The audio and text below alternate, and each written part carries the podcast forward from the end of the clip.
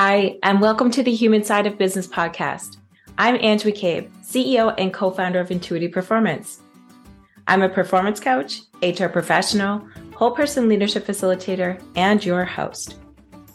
The Human Side of Business podcast is fueled by the genuine curiosity to understand how personal characteristics and skills can be leveraged to drive individual and team performance, tangible outcomes, and ultimately organizational success within business. Each podcast is devoted to sharing knowledge, expanding our learning edges, and exploring the trends in corporate culture towards growing the emotional intelligence of organizations. I'm so glad you're here. Hi, and a warm welcome to the Elevate Business Podcast. Both myself, Ange McCabe, and Scott Russ are your hosts. We have the pleasure of introducing you to Medha Parlikar, who is CTO and co founder at Casper Labs. Medha is a process oriented leader with a track record of developing business results using an incremental approach that technical teams understand. Having worked in all facets of software engineering, Medha has gained the perspective to resolve conflicts, guide and inspire teams, and bring about optimal organizational outcomes. Welcome, Medha, to the Elevate Business podcast. So glad you're here today. Thanks so much for having me on. Really happy to be here. Fantastic. So excited to dig in with you. Tell us uh, a little bit about your journey and the role that you play at your company. Oh gosh, so I uh, got into technology actually, you know, thanks to my father. I fell into it. Um, he exposed me to computing when I was a preteen, and I didn't pursue IT in college, but did come back to it simply because I was an outlier. You know, mm-hmm. someone that had worked with IT for a majority of my life. Mm-hmm. And, you know, presently now I'm the CTO and co-founder of Casper Labs, which yes. is an enterprise blockchain professional services company. And mm-hmm. we're also the builders of the public Casper network. Wow, that's fantastic. fantastic. Yeah. So tell us a little bit about, you know, from a leadership perspective, where has been, I guess, the largest aha, mom- aha, mom- aha moments for you uh, at Casper Labs? Oh, that's a really great question. Um, you know, for me, uh, like a big aha moment really was, uh, you know, in terms of always trying to deliver value as a leader. Mm-hmm. Um, and actually stepping away sometimes, uh, you know, as the company has grown, right? So we started obviously as a very small startup, and now we're up to mm-hmm. almost 70 people. And as the company is evolving from this very small core group of individuals where I was involved very much in the day to day operations, mm-hmm. learning to take a step back and allowing my team to actually, you know, run things for me um, mm-hmm. we we kind of hit this tipping point. I kind of hit this tipping point in my role where when I would get involved, I would actually create more chaos and, and kind of muck things up. So I'm like, okay, so it's better if I d- just stay out of the way and and you know and let you guys do what you're really good at, and then find other ways to deliver value to the company. And so, really, you know, the big aha moment for me is is my, the transition of my role Mm. Um, from being somebody that was really, really hands-on as a co-founder, involved actually in you know specifying and, and building the product and managing the actual work, to really stepping back eh, as the team grew and allowing the team to do that because they were they were you know should be empowered to do that and they were actually better at doing it than i was right mm-hmm. so that for me that was a real and it's continuous a continuous growth opportunity for me mm. right to mm. find new ways to deliver value. When i'm in a meeting how am i going to deliver value in that meeting? How am i constantly delivering value to the people in the organization and to the company? Okay. And i'm curious because we i think we hear this time and again right? It's kind of a transition of uh, you know executive or, or, being that small core team as the team grows kind of shifting from that uh, contributor role to now empowering others to be able to do that. Um, so how, how do you create that environment for your teams to be able to, collaborate and to be able to, to deliver high, the high performance you expect? Yeah, so we have a very collaborative organization. Um, in the engineering organization, I believe that teams are kind of a representation of the hierarchy and the organizational structures you set up. So we have a single team uh, on the engineering side. It's very flat, it's very matrixed. Um, we do have, you know, principal engineers and, you know, very flat title structure, right? You're either a principal or you're a software engineer. And then there's, you know, two directors in engineering. And so that very flat organization um, really, really helps because there's no hierarchies, right? So mm-hmm. all ideas are heard and we come to a consensus or agreement on, on approach very much through a collaborative process where everybody is heard, right? So all ideas are on the table and there's a, there's a good debate about the merits of the ideas. And this really brings around a lot of inclusion. It brings, you know, you bring people along because we have very, very bright engineers on the team, like really like smart guys. I'm really proud of the caliber of talent we have on our team. But they're also they're very passionate. And so when you have really bright, passionate people, they'll come into and they're very creative, so they'll come into a solution with a good strong opinion on how they think it should be done. And so the debate process is actually can become, you know, pretty drawn out. And as an organization, we have chosen uh, very explicitly to invest the time and energy to bring everybody along right so we're very mm. inclusive in terms of you know uh, the merits of different technical solutions because with software you can you can really solve a problem in many many many different ways right? There is it's mm. not quite the same as building a house. You're not you're not beholden to the laws of physics right? Um, when you're building software. Um, so there's a lot of different ways to skin a cat. So really debating out the merits of these ideas is is super important. Mm. and and what comes up for me in all of this is um, yet another question out of curiosity Medha in the sense of how do you bring along the human skills so that there can be active um, and healthy debates in figuring out how to skin that proverbial cat or solve the problem? Yeah, I mean, it's a constant feedback loop, right? So, in terms of the human skills, there's a constant feedback loop, and we work with people very closely to you know talk about the merits of the idea itself versus talking about the individual right so when you're mm. having a debate you really need to depersonalize it and make it more about the topic and not the individual because you know we all have things that we're working through right so if you it comes really from a foundation of trust, right? You yeah. need to have that foundation of trust and know that, hey, we're all on the same team. We're all, we all want the project to be successful. We all want to build something great, right? We're all going to sink and swim together. So let's make sure that we're not we're not engaging in any kind of personalization and, and like this is this is a maturity thing right so you all want to be professionals and you want to be mature so you can always disagree about the merits of an idea and just remember that you know we're all friends and family and you know we're here to make the project better so really putting that at the forefront right when mm. we're having mm. these kinds of debates mm, definitely and and it brings up another another factor this whole concept around trust in the workplace hey mm. scott i mean we've been having a lot of conversations especially as of late with current clients around what trust looks like.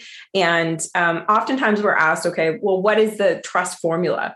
Um, based in on your experience with your team, Medha, what does that kind of look like? If you had to explain how you continue to build trust within your organization. Well, I think trust actually comes it's it's a it's a few facets, right? So I think one big thing is allowing yourself to be seen. Mm. So knowing the knowingness of the individual, like knowing your team, other teammates, right? And so we invest, we're a fully remote team. Um, we do invest in offsites, right, or on sites, as I like to call them, because we're always offsite. so we, all, we all get together for on sites at some interval. And especially in the early days, we all used to live in Airbnbs together. Um, we would make meals together.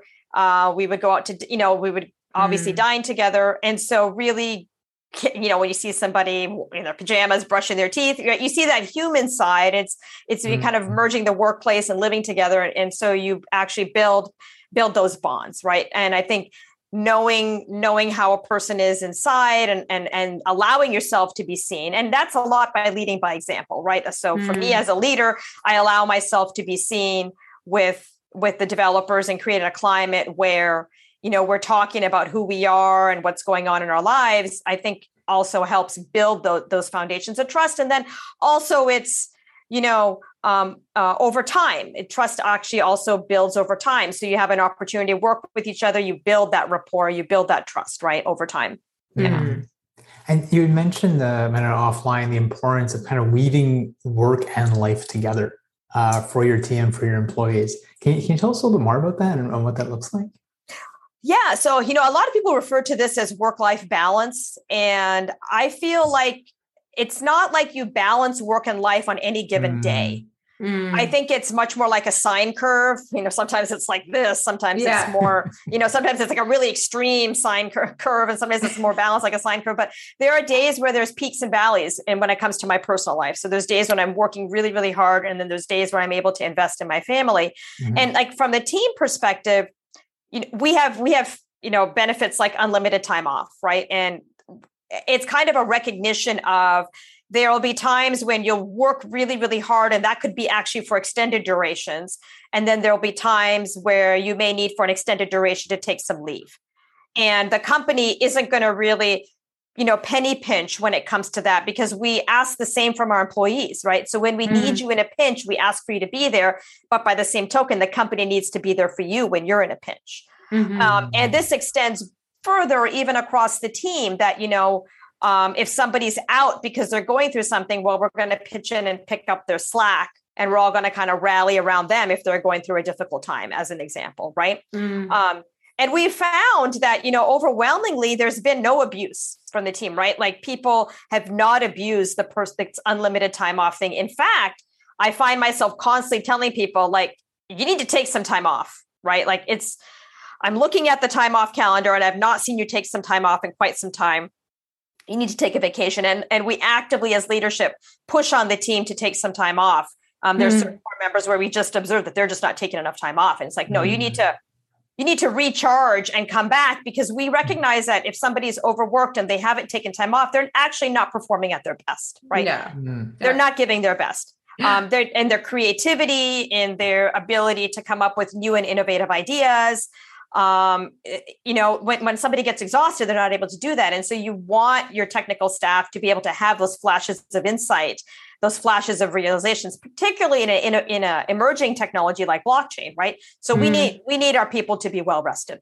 Mm, exactly. And and I tend to agree with you in in the sense of other clients or experiences where I've seen companies that deploy um, an autonomous kind of leave or vacation policy that it, it almost takes it from that scarcity mode of I only have three weeks and this is how I have to divide my time. And then, oh my gosh, I got to have conversations with Medha so I can take more time off because I have a family emergency, et cetera, et cetera. And that, yeah. that, that kind of, again, scarcity mode or fearism goes away because it's almost like okay i'm entrusting with you that you know it's a give and take relationship and we're here to support you just as much as you're expected to support um, the service or product that we're we're looking to to scale definitely yeah, that's exactly right and i see i look at things in terms of the value they're delivering right mm. so particularly in the software development space if i if somebody is well rested and they have this flash of insight and they come away with an idea they could potentially deliver a piece of value that will 10x the software right mm-hmm.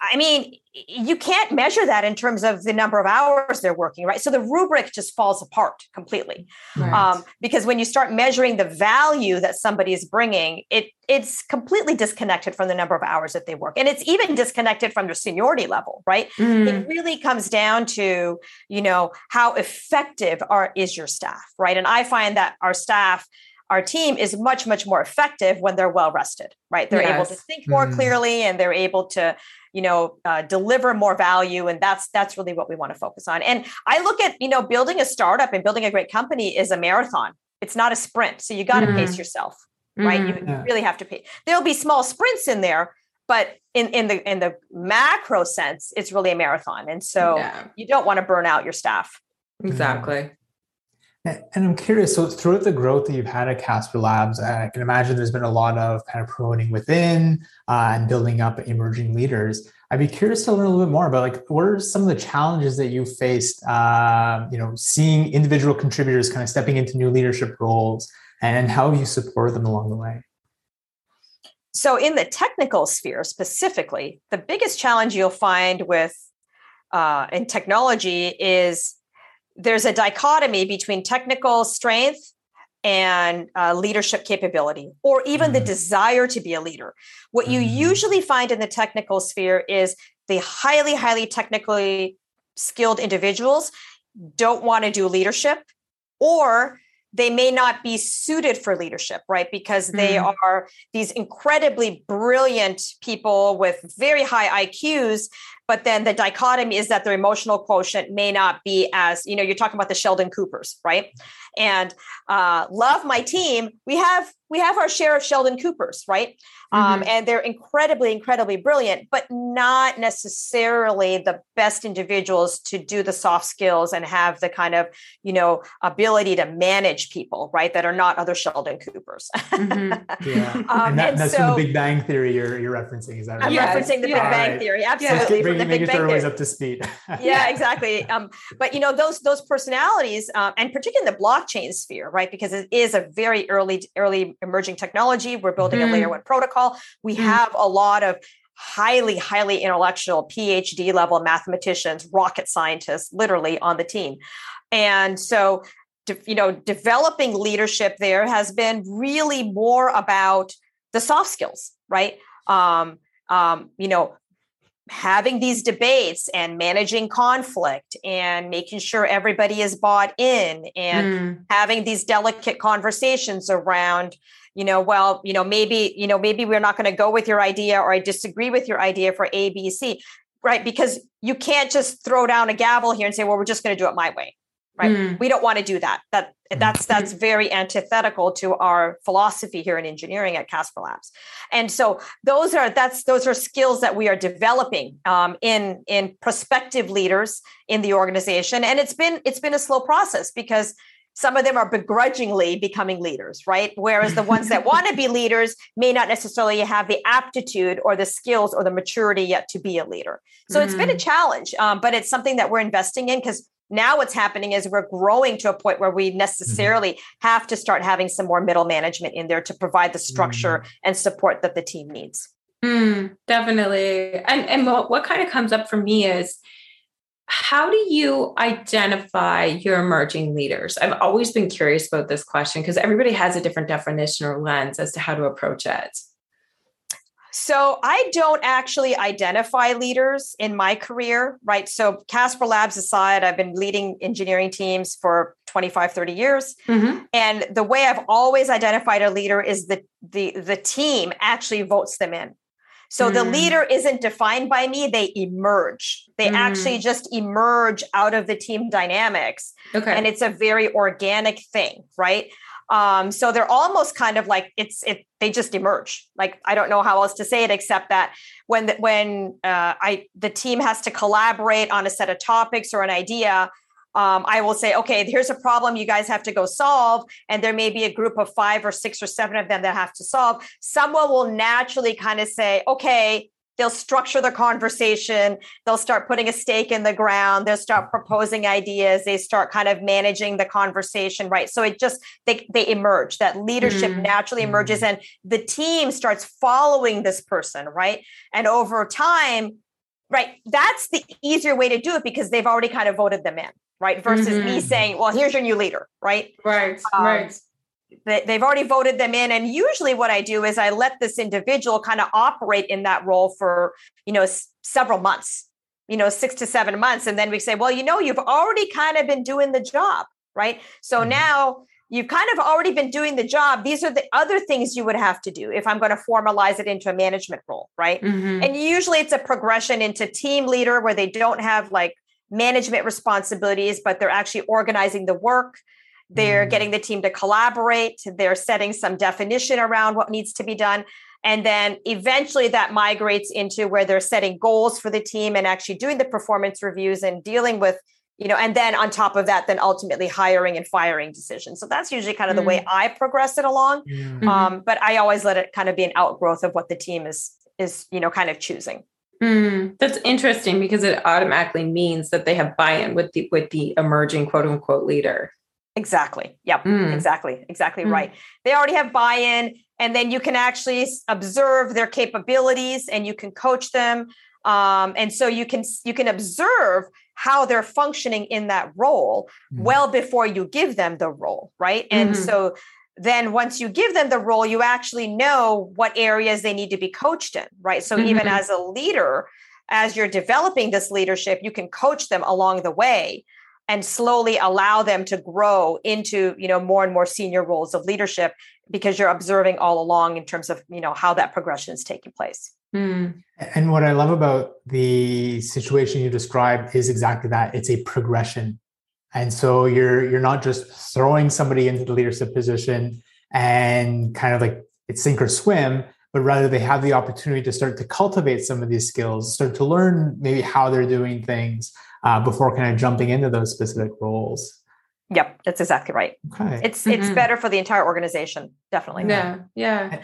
And so, uh, sorry, go ahead, Scott. I think no, I no, cut go, you off. Go for it, Ash. I know, I, I know you're excited. yeah, I mean, I'm getting excited about this because, like, my coach approach and facilitator brain is like, yeah, like that makes total sense. Progression and it being organic and inclusive, but my my people and culture brain around like succession planning and forecasting is having a, a bit of reaction to that. Because it's like you know from a, a ceo or or co-founder perspective you know how do you go about ensuring that the right people are in the right seats at the right time?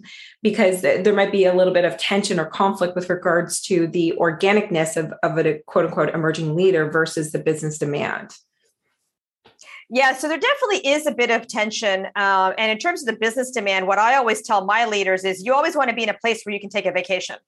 Mm. Right? Because if you don't set yourself up in a place where you can take a vacation, then you're not actually cultivating leadership in your organization, right? So, mm-hmm. um, number one, you uh, I mean, from an engineering perspective, we want our engineering team to be as autonomous as possible because then our managers and our leaders can go out, go out and deliver other value, right? Right. Um, instead of just managing them. So, one, every leader in my organization is all I always like kind of drill this into his head, their head. If like if you ever want to take a vacation, right, make sure you're cultivating leadership within your team so mm. that you can step away from these roles because you're never mm. going to be able to. I'll never be able to promote you unless you have somebody that can step into your shoes, right? Mm-hmm. So when you frame it that way and tell them your promotion is directly dependent upon you managing yourself out of a job, mm. right? To so you can go do bigger and better things is a mm-hmm. great way to frame the idea of like you should have a succession plan right mm. and from my perspective that's that's what i've done my entire career is i always make sure that i'm developing my number one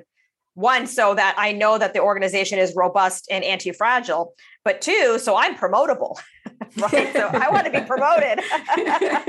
I want to go deliver more value and do other great things. So i need somebody that i'm always cultivating to kind of step into my shoes mm. and, and, being really tightly aligned with them. So mm. that's a message that i push down across across all the groups right? Yeah. Yeah definitely for sure.